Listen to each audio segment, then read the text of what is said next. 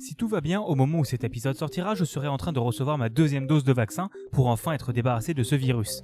Et si je vous proposais un jeu où le principe est de jouer un vaccin qui va défoncer des cellules infectées pour devenir de plus en plus fort, c'est Metavax, deuxième jeu du collectif Pancake délicieux.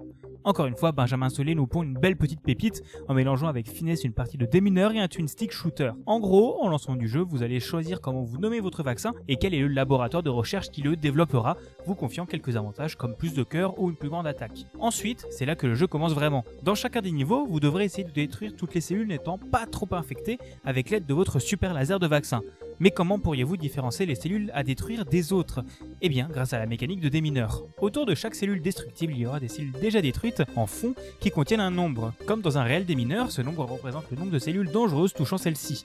À vous alors d'en déduire lesquelles vous pouvez éliminer sans risque et les autres. Mais là où j'apprécie plus Metavax qu'un démineur classique, c'est que si comme moi vous êtes naze et que vous vous trompez, ce n'est pas directement la fin de la partie mais le début d'une autre phase de gameplay.